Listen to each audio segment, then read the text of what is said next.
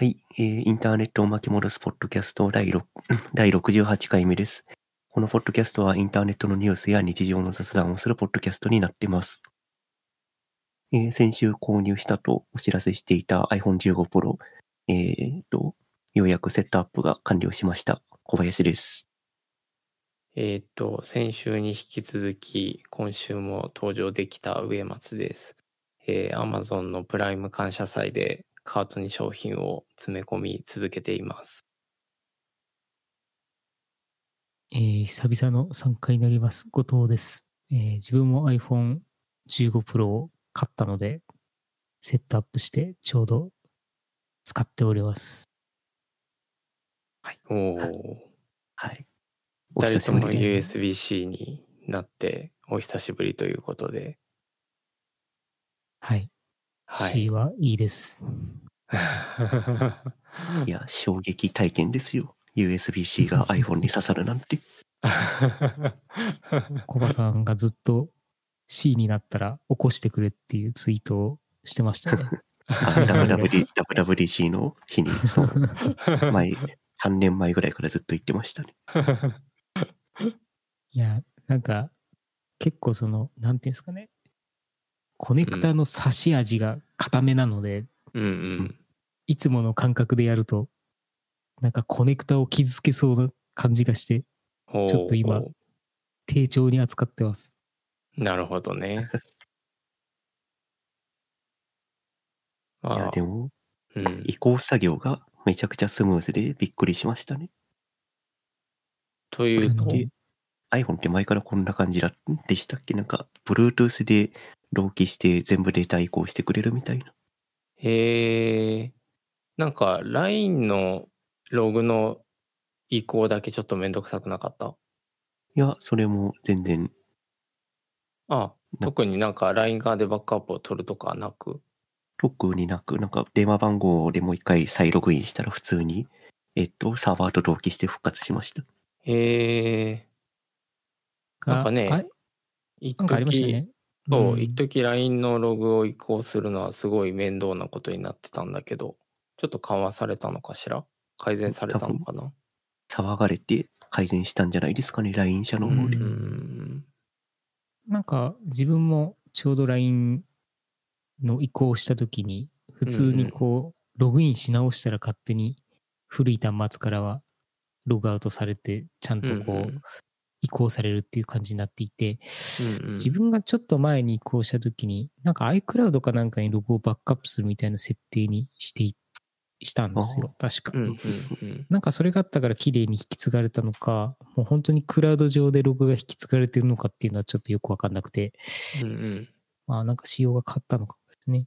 うーん、なるほど、うん。なるほど。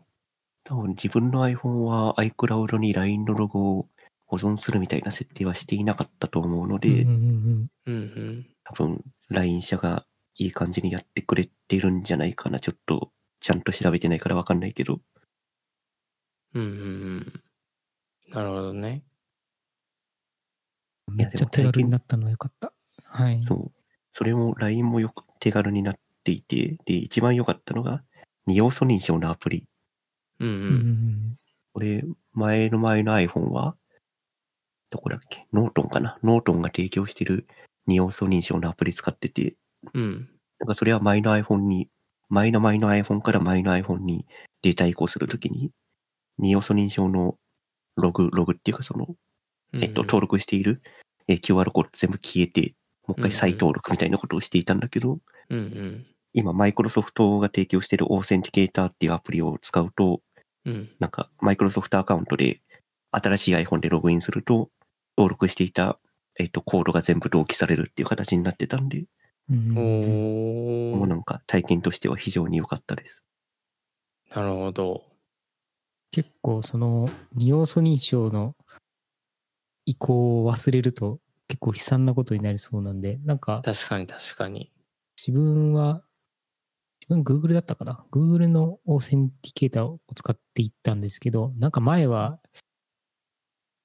なんだったかな？なんか XML か JSON かなんかわかんないですけど、なんかにこう、エクスポートしたものを読み込み直したみたいな感じだったんですが、なんかアカウント同期で綺麗に移行がされていて、うんうん。普通に移行を済ませたら普通にオーセンティケーターが普通に動きましたね。おお。なんか、どんどん楽になってます。なんか移行が。うん。うん。なるほどね。そうなんですよね。なんか、あとめんどくさいのが銀行関連ですかね。なんか、ああ。あの。辺の移設が毎回結構めんどくさいなと思うんですけど、うんうん。まあなんかログインし直すだけで OK な場合もあれば、一応本人確認をさせるために電話がかかってくる。電話がかかってきてコードを言われるので、まあそれを入れるみたいな、うんうん。なんかそういうパターンが多いなと思うんですけど、なんかあのうんう辺ん。もう少し楽になるといいなっていうのは毎回 思うところですね。なるほど、なるほど。うん。あ、そっか。銀行か。銀行のことは全然すっかり忘れてた。うんオンラインバンクの場合はなんか必要かもしれないですね。今、三菱 UFJ へ入ろうとしたら、再ログインしてくれって言われました。そうなそうなりますよね。なるほど。なるほどね。再ログインしときます。はい。うん。まあね、こ今回の iPhone、ちょっとこれノーツにもかかってきますけども、結構動画性能が上がって、買い替えてる人多いよね。それを目当てに。うん。そうですね。うん。なんか、プロマックスにしか使えないのかなってちょっと思ってたんで、あんまり期待しなかったんですけど、うんうん。なんか普通に自分はプロの方を買ったんですが、普通に使えました。おおログとか。かそうです、そうです。なんかプロレ、プロレズっていう、なんかうんうん。映像業界ではよく使われるんですけど、まあなんか、うんうん。なんていうんですかね、こう、まあ、クイックタイムムービーなんですけど、なんかそこそうんうんこ画質がいいフォーマットで、うんうんまあ基本映像業界とかは最低限これでくれって言われることが多いフォーマットなんで、一応そのプロのフォーマットで、なんかまあ映像が撮れるようになった。なおかつ、ログガンマっていうその色味で撮影ができるので、うんうん。えー、なんていうのかな。なんかカラーグレーディングっていうその色味色味の調整を、が行われていることがすごく一般的なんですけど、それをするためのこう余地を残す色味で撮るっていう、なんかそういう形式が選択できるようになったので、なんか、こう、なんていうんですかね、普通に仕事で使えるようになった感じがします。なるほど、なるほど。うん。なんか、手ブレ補正とかも iPhone14 ぐらいから確か実装されてたけど、どう、どうですかね。ほしっかり補正されてます？毎回すごいなと思うんですけど、なんか撮影している時よりも、撮影後のデータを見た方がうん。綺麗にこう補正されてて、おー。望遠で撮ってるのにこんなブレないのみたいな。なんかそういう、それぐらいですね。多分なんかソフトウェア側でそういうスタビライズをしてるのかもしれないんですけど、うんうんうん。うん、なるほど、なるほど。そうですね。そういう感じなんで、ね非常になんか良いですよ。アクションカム的な使い方もやろうと思えば、なんかできそうって思いました。うんうんうん。なるほど、なるほど。カメラの望遠は、えぐいぐらい望遠されて、さらに綺麗に、綺麗に撮れてますね。おー。こコバさんがマックスまでズームしました。あ、そうです。マックスまでズームして全然普通に、なんか昔の望遠だとガビガビになるイメージだけど、全然そんなことなかったんで。うんうんうん。なるほだど。それってあれですか、3倍以上引き伸ばしてるってことですよね。おそらく3倍以上伸ばしてますね。えっと、うんそうですね。15倍まで伸ばして、あの写真ですね。すごいな。なんか多分3倍以上は、なんだろう、光学ではなく、うんうん何学っていうんだ、ソフトウェア側で引き伸ばしてるみたいな感じですよね、うん多分。うんうんうんそうですね。なんか補正が入ってる感じはしますね。うんえうんそのカメラの映像とか見る限りだと。うんまあ多分リノイズしたりとか、そういうシャープネスをかけたりとかっていうのが多分ソフトウェア側で行われているので、うん。まあなんかそこそこ見れるっていううんうん感じになってるのかなと。なるほど、まあつまりなるほど。つまり実際の画像ではないってことですね。そうですね。そうだね、ある意味。なんで多分 AI 技術的なものでノイズを消してたりとか、多分なんかそういうのが行われてるのかなと予想します。うんうんうんなるほど、なるほど。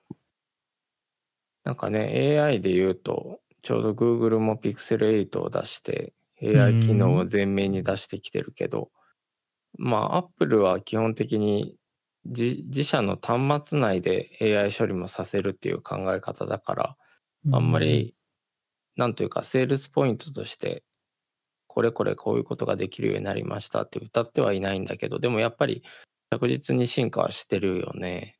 うん、それは Mac とか触ってても感じるので。うん。はい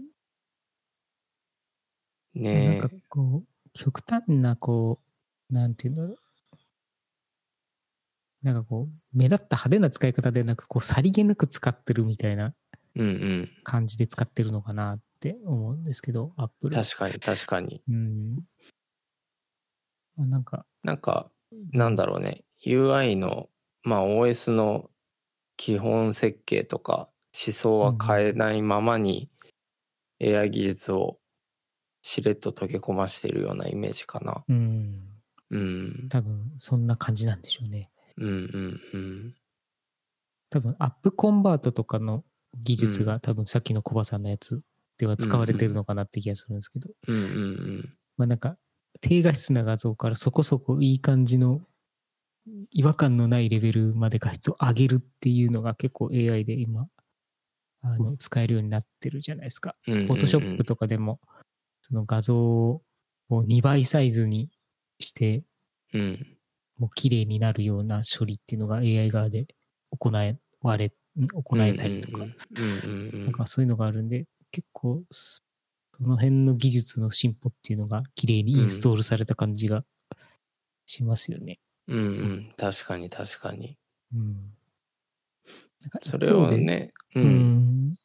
あ、うん。あ、どうぞそうそうそなんか一方で iPhone Pro Max、ん Pro Max か。Pro Max の方はガチで望遠がついて、う。うんうん。何ミリでしたっけ？ん ?120? ん120かもっとか 125? 150もっと？なんかすごいズームできてましたよね。おお。どうだったかな？何ミリだったかな ?5 倍ズームって言ってるので、えー、最大望遠。あ、120ですね。120。120ってなんかこう、イメージ的には、あうん。多分今まで、そのカメラアプリを立ち上げた時の画角が多分24ぐらいうんってことを考えると、本当に5倍ぐらいズームができるようになったっていううん。感じなのかなと思っていて、うんプロの3倍ズームが確か何ミリだったかな ?75 とか、なんかそんなもんぐらいだった気がするんで、うんうん。あそれの2倍って考えると、うんうん。プロは無印、んあ、マックスはプロのうん。2倍さらに寄れるっていう。うん、なるほどうね。ん。なんかそれはスマホでそこまでいけるとマジすげえなってうん思います。うんうん。デジタルズームに関しては、プロの方は、あ、プロマックスは25倍らしいですね。おお。25倍。すぐにイメージできないんですけど、すごいですそうだ。ね。絵がイメージできないうね。ん。ええいや、なんか、悩んだんですけど、マックスにしようか。うんうん。結局でかくなるのと持ち運びが大変なので、結局普通のプロにしちゃったんですが、うんうん。ちょっと試してみたかったなってうん思ってます。うん。なるほど、なるほど。まあちょっと店店頭で触るしかないかな、それうは。ん、ですうんうね。んねなるほどね。ごごゴッチは何から15プロに買い替えたんですか？自分は13から買い替えました。13のミニじゃない方？あ、そうですね。13プロから15、1個飛ばしてるんですよ。13からだと15プロは軽くなってます？あの、正直言うとめちゃくちゃ軽くなったんですよ、本当に。なんか、おおなんていうんですかね。13プロがなんかマジで、なんか、の密度感がすごすぎて、ー。うんなんかかなり骨抜きされたような軽さですね。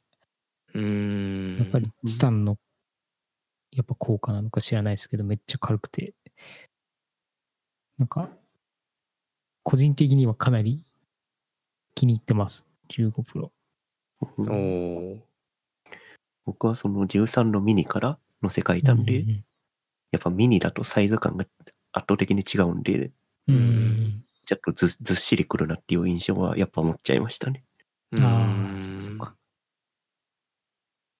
そうですね。でもね、なんか、僕もミニユーザーなんだけど、ミニ、もはや、なんかこう、ウェブの標準とかアプリの標準から外されてて、結構画面が見切れたりとか、なんか、375はまだ切ってるとこは少ないと思いますね。あ、本当なんか、少なくとも、何のアプリだったかなえっ、と、な、何かはね、もうもはや、あ、そうだ、Google ホームのアプリだ。Google ホームのアプリは、えっ、と、ミニはもう見捨てられていて、あの、メニューの文字列が見切れますね。うんうんうん。まあ、Google はピクセルがあるんで、そっち基準で幅を取ってるっていうのはあるかもしれないですね。確かに、確かに。ディスプレイの、あ、うどんうぞどうぞ。まあ、そのミニだと375で、新しいやつだともうちょい、あ、そっか、ああれ？横幅は変わらない、変わらないんだっけ？横幅変わるか。えっと、ちょうど今その話をしようと思っていたところで、はいビューポートのサイズを測ると、うん。えー、15プロだと幅が393ピクセルあります。うん。おー393。おーうん。なんで375基準で、なんか世の中のウェブとか多分デザインされてることが多いと思うんですけど、うんうん。なんでちょっと広がる感じになります。うんうん15、15プロで見ると。うん。でもこの数値って、えっ、と、14プロも一緒だった気がするんですよ。うんでうんうん13にあたっては390ぐらいだった気がするんで。まあわずかに大きくなったっていう感じですかね。さ 393? そう、393っていう。なんか奇数、奇数なのが気持ち悪いな。気持ち悪いですよね。か確かにこう検証してると、なんか文字が1個分ぐらいなんかちょっと多めに見れるみたいな感じなんですよ。うんううんん。うん多分フォントサイズ16ぐらいのサイズのレイアウトが、まあちょうど1文字分多く見えるぐらいな感じの違いだったんで、13と比較したら。っうんうんていうところで、なんかベゼルが細くなったって聞いたんで、もっと大きくなったのかなと思ってたんですけど、うんうん。全然そんなことなく、うんうんうん。3ピクセル大きくなってました。なるほど。あ確かにベゼルはちっちゃくなってますね。今手元で比較してみると。うん、そうなんですよ。やっぱミニからこの15プロって横幅が圧倒的に大きくなってるはずなんですけど、う。うん上松も割とミニの方が使い心地がいいから、なかなか乗り換えはっていうのは、この前話してたと思うけど、うんうん。意外に触ってみると、ミニとサイズ感そんな変わらない気がしてます。おー、なるほどね。やっぱミニ、ミニも375の幅だと、どうしてもやっぱ片手操作じゃなくて無意識に両手を使っていて、うんうん。15プロも結局、その両手を使うっていうアクションっていうか動作は人間的な動作は変わらないので、うんうん。実は多少大き、ミニから多少大きくなったところで使い心地は何も変わらないっていうことが分かりました。なるほど、なるほうど。んもう、それはちょっと今後の参考にしたいレビューですね。うーん。なんか女性は圧倒的にミニがいいって言ってました。あおあ、ー。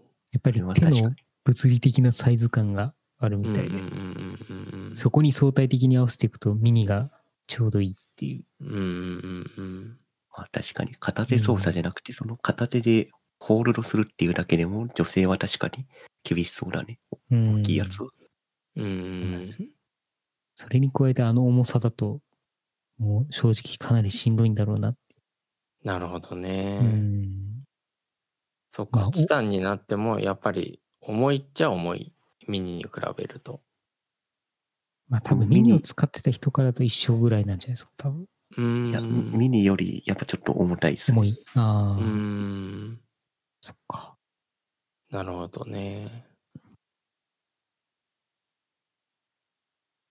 まあ、そんな感じで iPhone15、まあ、動画性能をアップして、で、まあなんか、あの、ほら、ブラックマジックデザインもカメラアプリを出したじゃないですか。うんうんうん。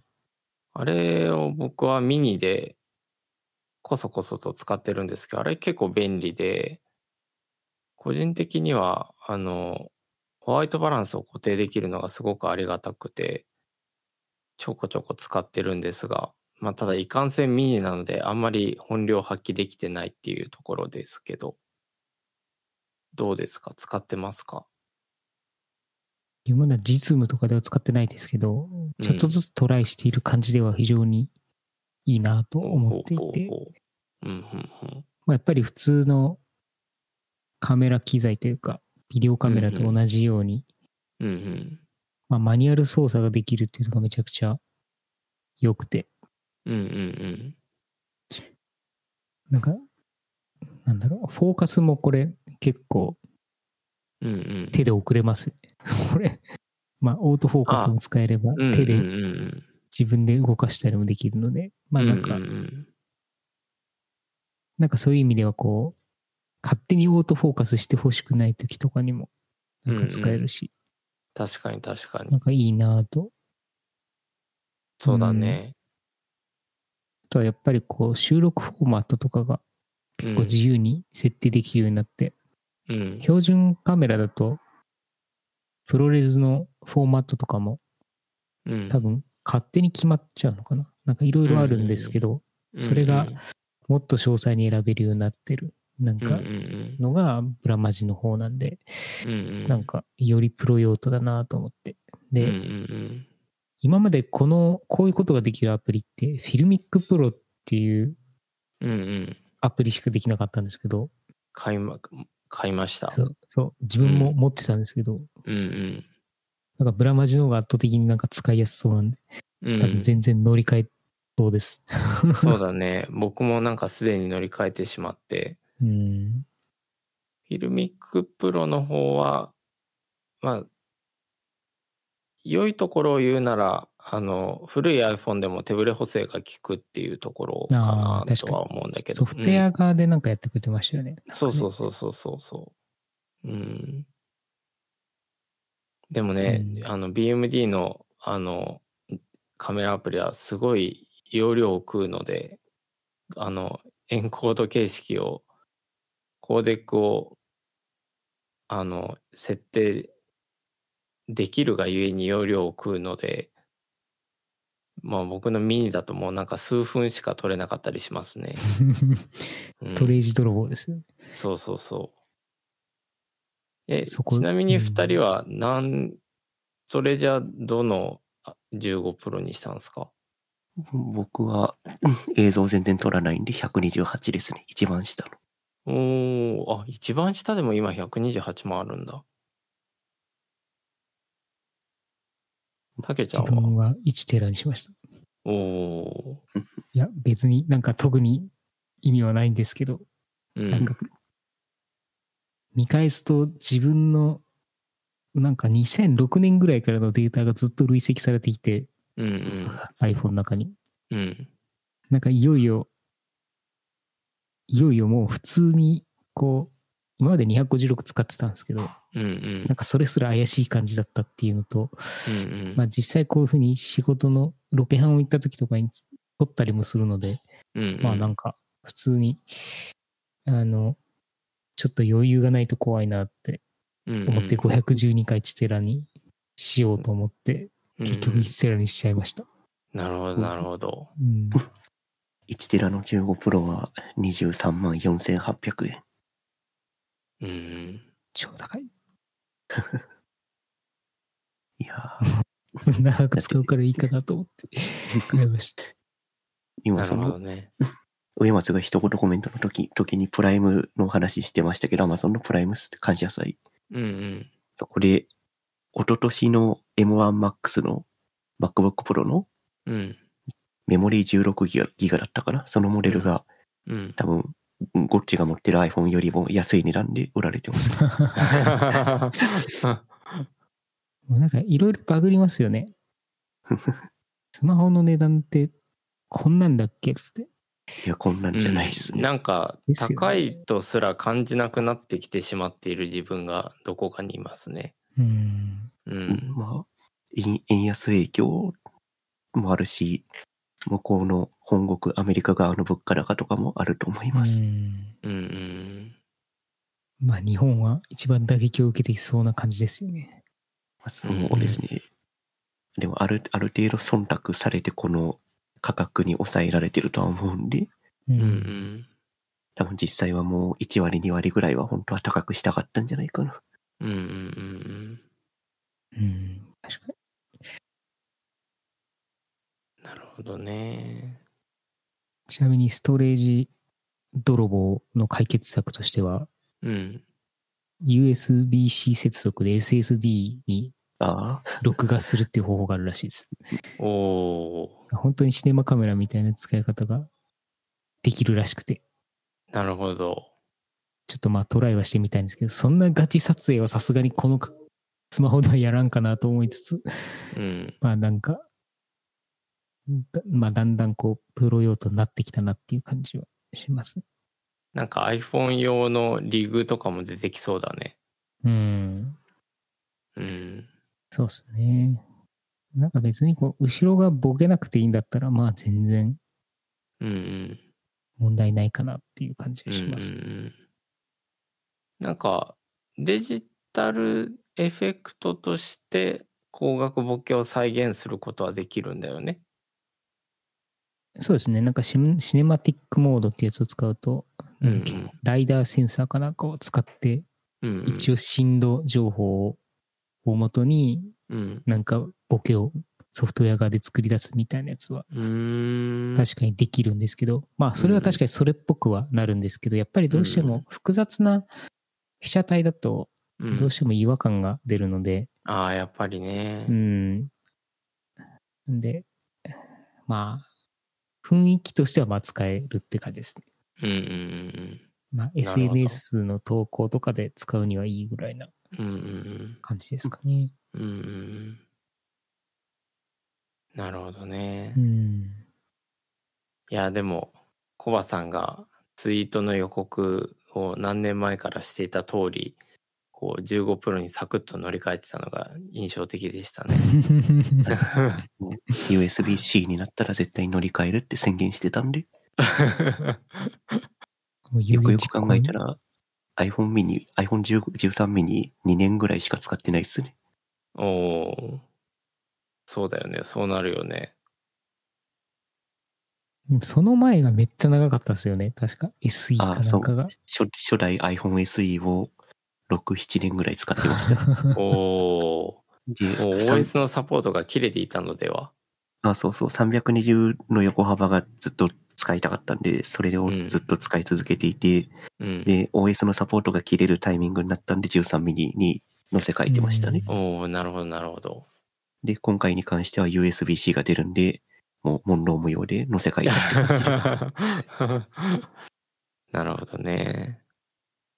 ちなみに今カメラの話が出てきましたけど、うん確か15、15? 15プロか、15プロで、なんか 3D モデルを作れるみたいな機能があるっていうのを聞いてるんですけど、これってなんか使ったりしました？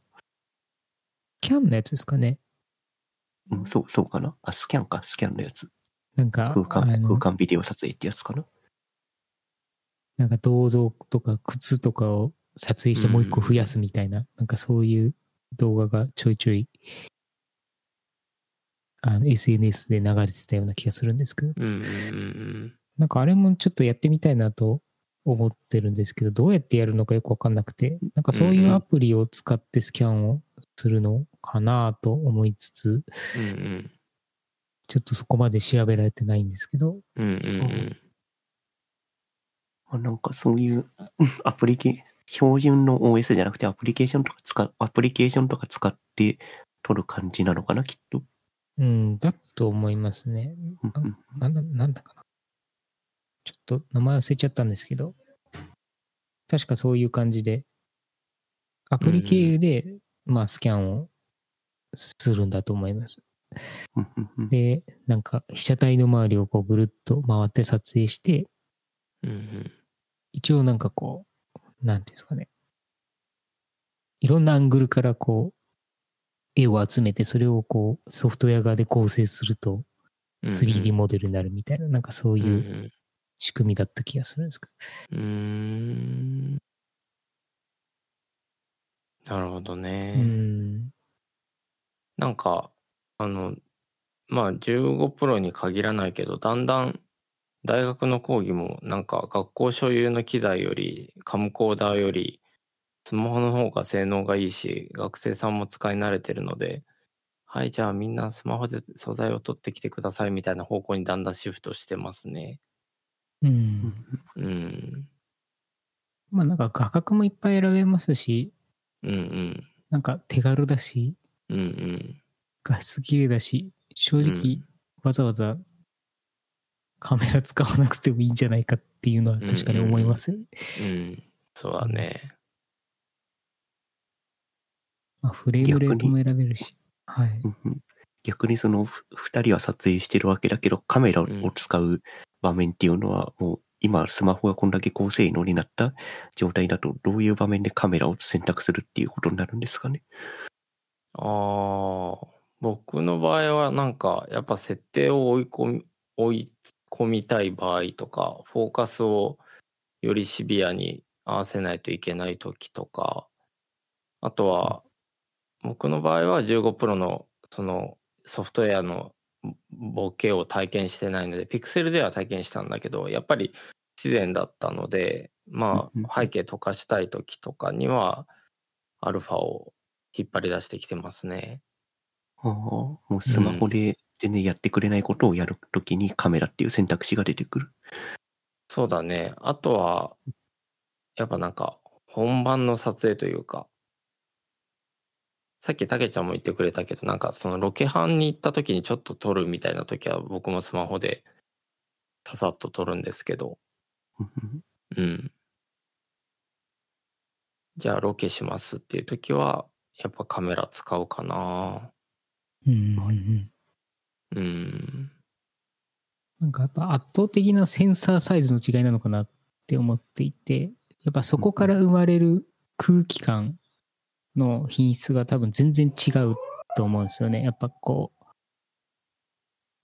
なんで、まあスマホだとやっぱどうしてもセンサーちっちゃいうんうん。ので、うんまあ、結構表現できる質感っていうのは、まあ結構上限があるんですけど、やっぱり高いカメラとかのセンサーって、センサーで撮った映像ってやっぱ全然違って、多分それって圧倒的な違いは何なのかっていうと、やっぱりダイナミックレンジの広さなのかなって気がしてます。で、ダイナミックレンジって何なのかっていうと、超明るいところから超暗いところまでのその階調をどこまで細かく記録してるかっていうことなんですけど、まあそれがあると、えーまあ後工程で色調整した時に黒いところが潰れなかったり、白いところが飛ばなかったりっていう、うんそういうことができるんですけど、えーまあそういうところの性能ですかね。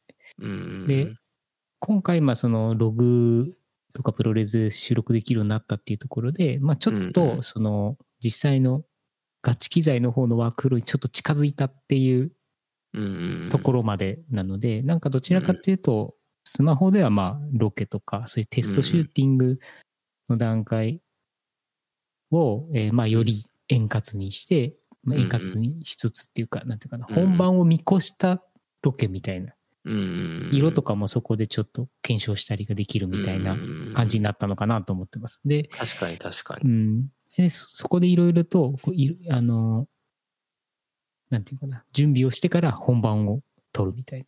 なんかそういう感じに使えそうだなと思って自分が見てたんですけど。確かにそうだね。うん。うんなるほど。はい。カメスマホよりはカメラの方がそのデータ量が多いからカメラを選択するって、本番でカメラを選択するっていう、そういうことですね。そうですね。そうですうね。んああとはセンス、うん、そう、やっぱセンサーだよね。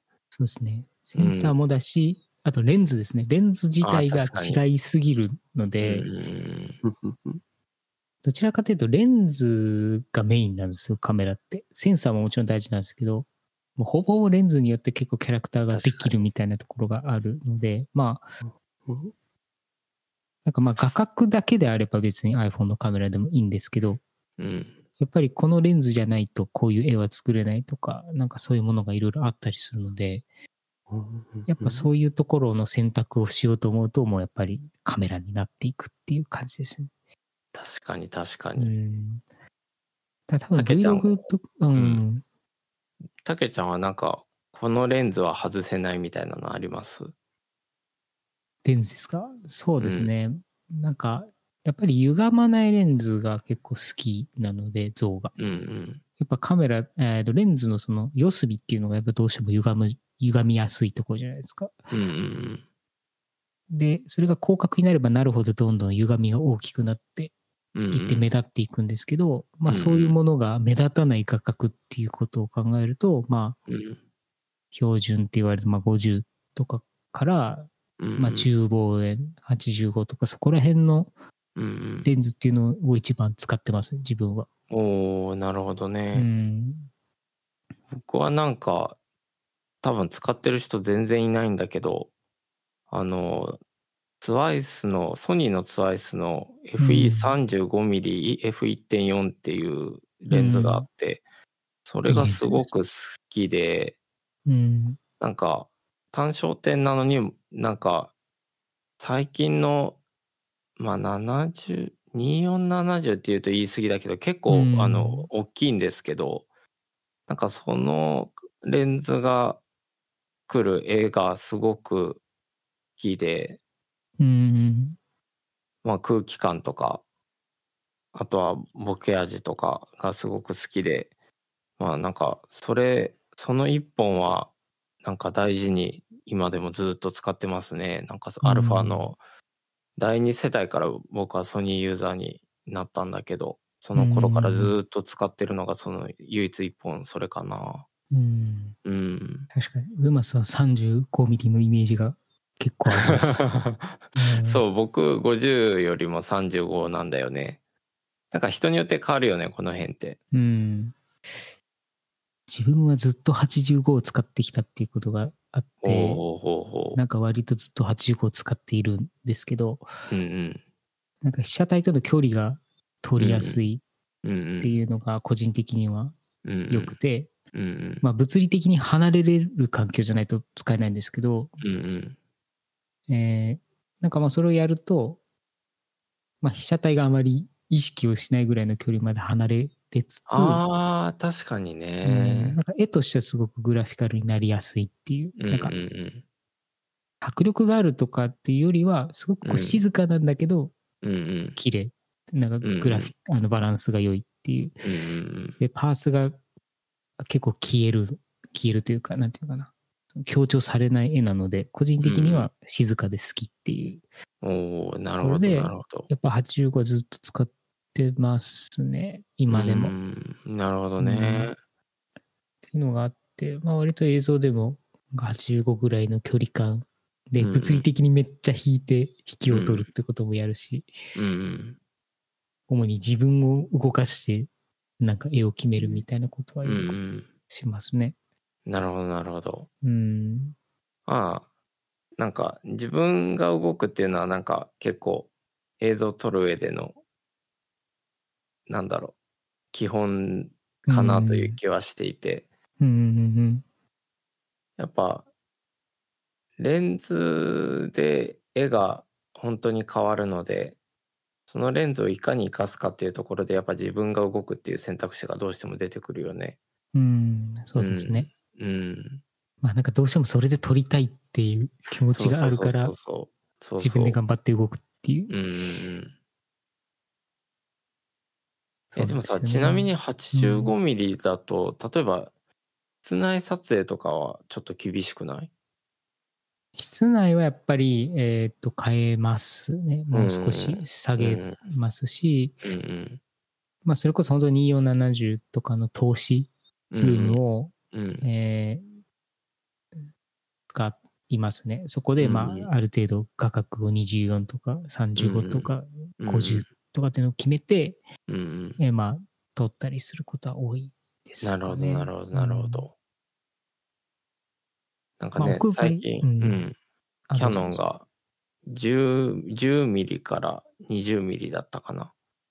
うんうんうん10ミリから24ミリだったかな。ちょっとどっちか失念しましたけど、とにかく10ミリ F4 の投資のレンズを出して、うんうんうんで、ソニーは、えーっと、12から24の2.8の投資を出してて、なんか、ぶつけてきたなという感じがあるんですけど、超広角ってやつですね。そう、超広角。10ミリってどんな世界なんだろうって思いながら。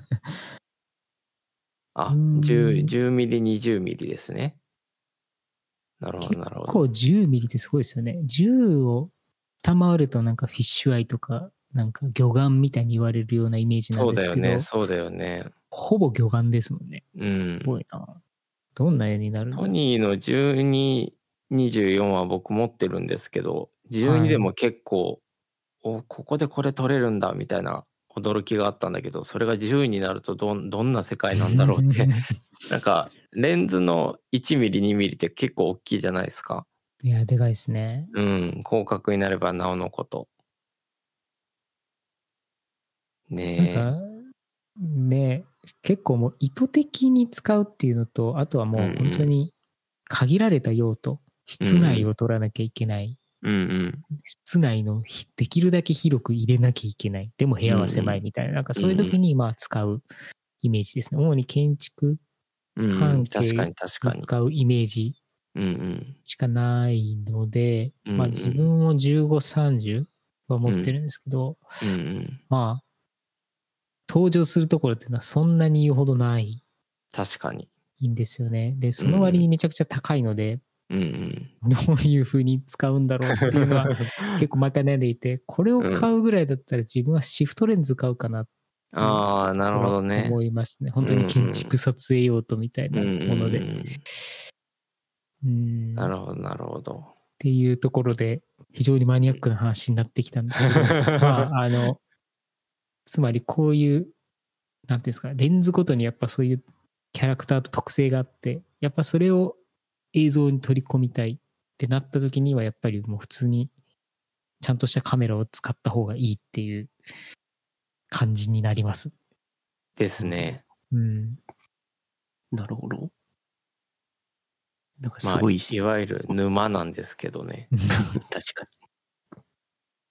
なんかすごい素人考えなんだけど、なんか、こんだけスマホの性能が上がってくると、うん。その、例えばそのレンズの性能が低いとか、カメラのがその性能が低いものを持っているよりも、実はスマホで撮影する方が画質がよいいいい状況っていうのがあって、うんううんうんん。で、だけど、その、スマホで実際の撮影現場だと、じゃあ今から撮影しますって、スマホで撮影しますよって言う、言うとさ、もう見た目で本当にスマホなのって思われるけど、う。うんうんんカメラで撮影してると、そのカメラっていうもの自体に、がすごいものっていう認識があるから、実はあー iPhone よりも性能が低いんだけど、カメラで撮る方を選択するっていう場面とかは、あったりしないんですかね？